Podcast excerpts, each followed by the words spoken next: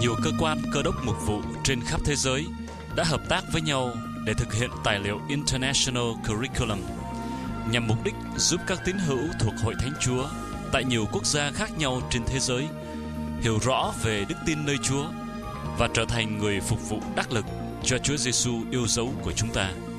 Đây là phần thứ tư của loạt bài thờ phượng.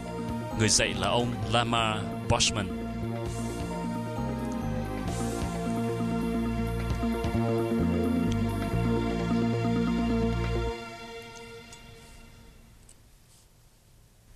Welcome to this series on worship. Chào mừng quý vị đến với loạt bài học thờ phượng. This particular session is our responsibility as worshipers. Bài học hôm nay của chúng ta là về trách nhiệm của người thờ phượng Chúa. We're going to discover what the Christian's appropriate response to the Lord should be in praise and worship. Chúng ta sẽ tìm hiểu xem người người người thuộc về Chúa sẽ phải thờ phượng Chúa một cách như thế nào thì đẹp lòng Chúa.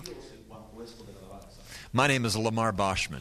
Tên của tôi là Lama And in Boschman. my travels, I have seen so many believers that are hungry to encounter the Lord in worship. Và trong tất cả những lần tôi có cơ hội để đi khắp nơi thì Chúa đã cho tôi thấy có rất nhiều người đang đói khát để mà But bước vào trong sự hiện diện của Chúa. questions. Nhưng hầu hết chúng ta đều có một câu hỏi giống nhau. For example, how are we to behave ourselves during worship? Chẳng hạn như là làm sao mà à, trong lúc chúng ta thờ phượng Chúa thì chúng ta phải có cử chỉ như thế nào? What should our attitude be toward God? Hoặc là thái độ của chúng ta sẽ phải như thế nào khi chúng ta What is thờ our phượng Chúa? responsibility as worshipers before our Creator? Và trách nhiệm của chúng ta là những người thờ phượng Chúa sẽ phải như thế nào? Some of us uh, do not realize that God expects certain behavior from us during worship. Nhiều người chúng ta thì không không biết được rằng Chúa cũng đòi hỏi chúng ta phải có một số những cử chỉ, một số những cái điều kiện nào đó khi chúng ta thờ phượng Chúa. Is it okay to be non-responsive in public worship?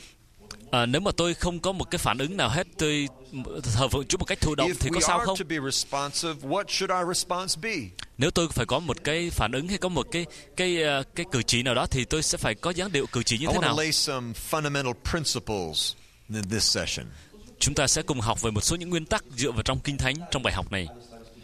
First of all, our worship is for Christ's pleasure. Thứ nhất, sự thờ phượng của chúng ta với mục đích là để làm đẹp lòng Chúa Giêsu.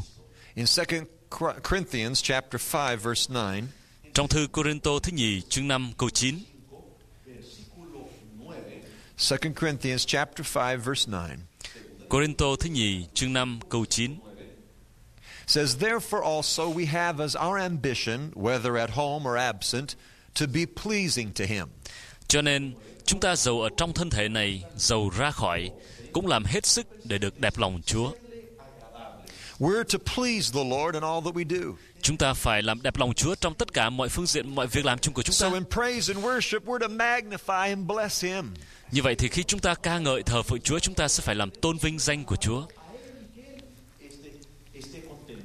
Verse 15 says, Câu 15 ghi tiếp như thế này. He died for all that they who live should live no longer for themselves, but for him who died and rose again on their behalf. Ngài đã chết vì mọi người, hầu cho những kẻ còn sống, không vì chính mình mà sống nữa, nhưng sống vì đấng đã chết và sống lại cho mình. This speaks about our life before God, but at the same time, it involves our worship.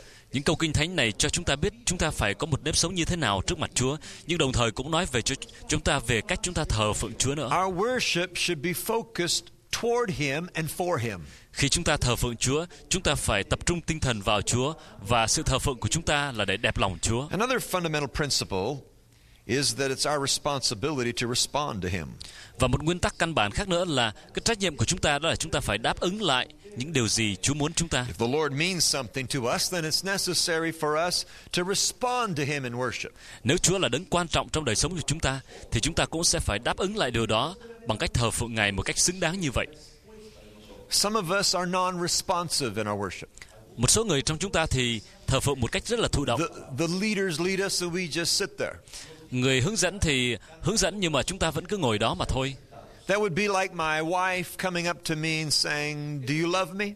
Thì cái điều đó chẳng khác gì khi là nếu mà vợ tôi đến với hỏi tôi là anh có yêu And em if I không? did not respond to her, that would insult her. Và nếu mà tôi không có trả lời gì hết thì chắc chắn là vợ tôi sẽ buồn lòng lắm. I would say, Of course I love you, and I would describe my love to her. và dĩ nhiên tôi sẽ nói với vợ tôi là "À, anh yêu em lắm chứ và tôi sẽ sẽ mô tả sẽ diễn tả ra cho vợ tôi biết và nhiều khi trong lúc chúng ta thờ phượng Chúa Chúa cũng hỏi chúng ta con có yêu ta không Oh, God, I'm really tired today. À, và chúng ta trả lời Ồ Chúa ơi con cảm thấy mệt mỏi bữa nay lắm hurts." ờ, lưng con thấy mỏi mệt quá Uh, could we talk about this later? hay là con sẽ cho Chúa biết sau được không That mocks him. khi chúng ta nói như vậy chúng ta sẽ chúng là chúng ta khinh bỉ Chúa died for us. Chúa đã chết cho tội lỗi của chúng ta Then we should worship him. vì vậy chúng ta phải thờ phượng Ngài It's our responsibility to respond. đó là trách nhiệm của chúng ta chúng ta cần phải đáp ứng lại tình yêu của Chúa And it's required. Và đây cũng là điều đòi hỏi cho chúng ta nữa Worship is also relational. thờ phượng cũng là một mối tương giao That's why it needs a response. chính vì vậy mà phải có một cái sự đáp ứng qua lại You see, it's not conveying information. Worship is interactive. vì thờ phượng không phải chỉ để để truyền đạt một cái ý ý niệm nào đó mà thôi nhưng là như là một cái sự tương We giao commune with him. We communicate with him. Chúng ta trò chuyện với Chúa chúng ta chúng ta tương giao giao thông với Ngài Worship, action, and attitude are essential.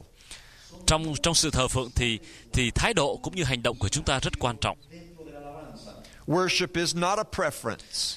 thờ phượng không phải là một cái điều một cái sở thích của chúng ta If we love him, we'll worship him. có nghĩa là không phải là chỉ có khi nào chúng ta cảm thấy yêu mến Chúa thì chúng ta mới thờ phượng Chúa Worship is not an not an option for two reasons. thờ phượng không phải là một cái sự lựa chọn vì hai lý do sau đây He created us as his creatures and therefore we must worship him. Chúa đã tạo dựng nên chúng ta Chúa là đấng tạo hóa do đó chúng ta phải thờ phượng Ngài He died for us as our savior, therefore he merits our worship. Chúa đã chết để cứu chuộc chúng ta. Do đó Ngài xứng đáng để lãnh nhận tất cả sự thờ phượng của chúng ta. và đó là những những điều rất là căn bản để giúp chúng ta hiểu rõ về sự thờ phượng. But there's another aspect about worship that I want to bring out today. nhưng còn một phương diện khác nữa về thờ phượng mà tôi muốn đề cập ở đây. aspect of intimate communion and worship with God. và đó là về cái phương diện cái mối tương giao mật thiết giữa chúng ta với Chúa This is an area of worship that's usually lacking around the world. đây là một cái cái phương diện của phúc âm của Chúa mà nhiều khi đã We thiếu can sót ở khắp nơi trên thế giới loudly, we can shout and play instruments. chúng ta cũng có thể ca hát một cách lớn tiếng hoặc là chơi chơi những nhạc khí rầm rộ lên play songs and we can preach sermons. chúng ta có thể giảng những bài giảng hoặc là hoặc là chơi những nhạc khí để ca hát But do we take time to draw near to the Lord in intimate praise and worship?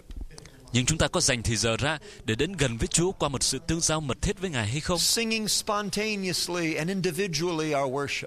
chúng ta có bao giờ à, hát lên cho Chúa những bài hát dâng lên tự đáy lòng của chúng ta để ca ngợi Chúa Allowing không each believer to sing to the Lord their own song. hoặc là có để cho các tín hữu trong hội thánh có cơ hội để dâng lên cho Chúa những bài ca mới những bài ca mà dâng lên từ tấm lòng của họ không spending more devotion and intimacy with Him. trong thời giờ riêng tư của chúng ta chúng ta có dành những thời giờ yên tĩnh để để để để để gần gũi với Chúa hay không A worshiper has a holy passion for Jesus. vì người thờ phượng Chúa sẽ có một cái có một tấm lòng à, khao khát Chúa And intimacy is a result. và tấm lòng khao khát đó sẽ đưa đến một tương mối tương giao mật thiết với Chúa it is the first priority. đối với Chúa đó là cái ưu tiên thứ nhất There must be intimacy in our lives before there is ministry. trước khi chúng ta có thể phục vụ Chúa chúng ta cần phải có một mối tương giao mật thiết với Chúa trước nhất If we're drawn to Him in worship, then we can run with Him in ministry. nếu chúng ta có thể đến với Chúa trong sự tương giao trong sự thờ phượng thì chúng ta mới có thể chạy cùng với Chúa trong chức vụ But we cannot evangelize or teach or witness without much impact prior to worship. Nhưng chúng ta sẽ không thể nào có kết quả khi mà chúng ta đi ra làm chứng hoặc là giảng dạy hoặc là à, dạy học vân vân. Nếu mà chúng ta không thờ phượng Chúa. So many of us want to want to serve God, rất nhiều người trong chúng ta rất muốn phục vụ Chúa. And, and, and, and we're zealous to serve the Lord. chúng ta có lòng nhiệt thành muốn phục vụ Chúa. And we rush out to do things for God. và chúng ta vội vã chạy ra để làm những công việc cho But Chúa. how much more impact would we have nhưng chúng ta sẽ có kết quả nhiều hơn nữa nếu mà chúng ta nếu trước khi chúng ta phục vụ we'd go to the secret place thì chúng ta sẽ vào trong những nơi riêng and tư get alone with God và dành thời giờ ra riêng giữa mình với Chúa. in worship and communion. Để tương giao và thờ phượng Chúa. And let the Lord deal with our spirit. Và để cho Chúa làm những công việc của Ngài that trong đời sống chúng ta. like His hầu cho linh hồn của chúng ta con người chúng ta sẽ càng ngày giống and với Chúa He Giêsu would hơn. give us direction. Và Chúa sẽ cho chúng ta biết ý muốn của Ngài. And He would prioritize our actions and our plans. Và Chúa sẽ giúp cho chúng ta biết sắp xếp thứ tự ưu tiên trong đời sống chúng ta những dự định trong tương lai cho chúng ta. And then in that secret place He'd empower us with His presence. Và trong nơi riêng tư kín đáo đó Chúa sẽ ban cho chúng ta quyền năng của Ngài. And then when we go out to witness for Him và khi chúng ta đi ra để làm chứng cho Ngài we go out to preach for Him. Chúng ta đi ra để giảng dạy lời Chúa cho người khác. hát ca ngợi Chúa. And witness for Him. Và làm chứng cho Chúa. Then God's presence comes and confirms by our spirit. Thì sự hiện diện của Chúa sẽ đến cùng chúng ta và và xác nhận cho chúng ta biết trong tâm linh của chúng ta. the power of the spirit flowing through us. Vì có quyền năng của Chúa Thánh Linh tuôn tràn qua đời sống chúng ta because we first spent time with Him. vì chúng ta trước tiên chúng ta đã dành thời giờ ra với Ngài. Our attitude is different. khi đó thái độ của chúng ta sẽ khác đi. There's a greater sensitivity in our spirits. Lúc đó tâm trí của chúng ta tâm linh của chúng ta sẽ rất là bén nhạy đối với Chúa. bén nhạy để biết được ý Chúa muốn như thế nào. I think of the example in the Gospel of Luke, tôi nhớ đến một câu chuyện được ghi lại trong phúc âm Luca. Uh, chapter 10, trong phúc âm Luca chương thứ 10 verse 38. câu 38 Luke 10, 38 to 42. phúc âm Luca chương 10 câu 38 đến câu 42 There's some interesting things here. có một vài những điều rất đặc biệt ở đây Now, as they were traveling along, Jesus entered a certain village, and a woman named Martha welcomed him into her home. Khi Đức Chúa Giêsu cùng môn đồ đi đường, đến một làng kia có người đàn bà tên là Ma-thê rước Ngài vào nhà mình. And she had a sister called Mary, who, moreover, was listening to the Lord's words seated at his feet. Người có một em gái tên là Mary ngồi dưới chân Chúa mà nghe lời Ngài. But Martha was distracted with all her preparations, and she came up to him and said, Lord, do you not care that my sister has left me to do all the serving alone? Then tell her to help me. Và Ma-thê mãi lo các việc vặt, đến thưa với Đức Chúa Giêsu rằng: Lạy Chúa, em tôi để một mình tôi hầu việc, Chúa không nghĩ đến sao? Xin biểu nó giúp tôi. But the Lord answered and said to her, Martha, Martha, you are worried and bothered about so many things. Chúa đáp rằng: Hỡi Ma-thê, Ma-thê, ngươi chịu khó và bối rối về nhiều việc.